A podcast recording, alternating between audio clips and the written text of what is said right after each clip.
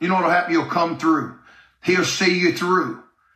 He'll give you peace in the midst of the storm. Amen. I'm going to tell you something else I know. I know the Holy Spirit lives in our heart to comfort and to guide and to lead us. I'm going to tell you something else I know. I know I've read the back of the book, and guess what? We win. Amen. I mean, I've read the back of the book, and we win. What else do you know? I know that heaven's real. I know that heaven is real, that I'm saved, that I have a place in, in eternity forever and ever and ever, where there be no more tears, where there be no more disease, where there be no more death, where there be no more heartache, where there be no more sorrow, where there be no more politics, where there be no more division, where we'll all be one with the family of God. I'll tell you something else I know. Hell is hot. I need to preach on hell. Probably some of you haven't heard a sermon on hell in, in twenty twenty-one.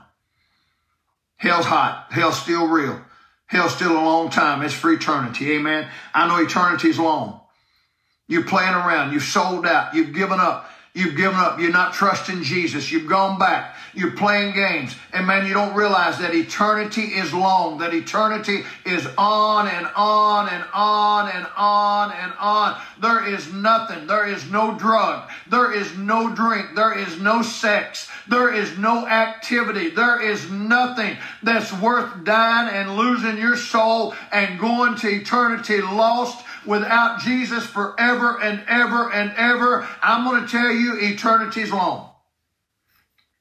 I'm going to tell you something else I know. I know something a lot of people don't know. I know the Bible is the inspired, infallible, inerrant Word of God. I know Jesus is coming back. Amen.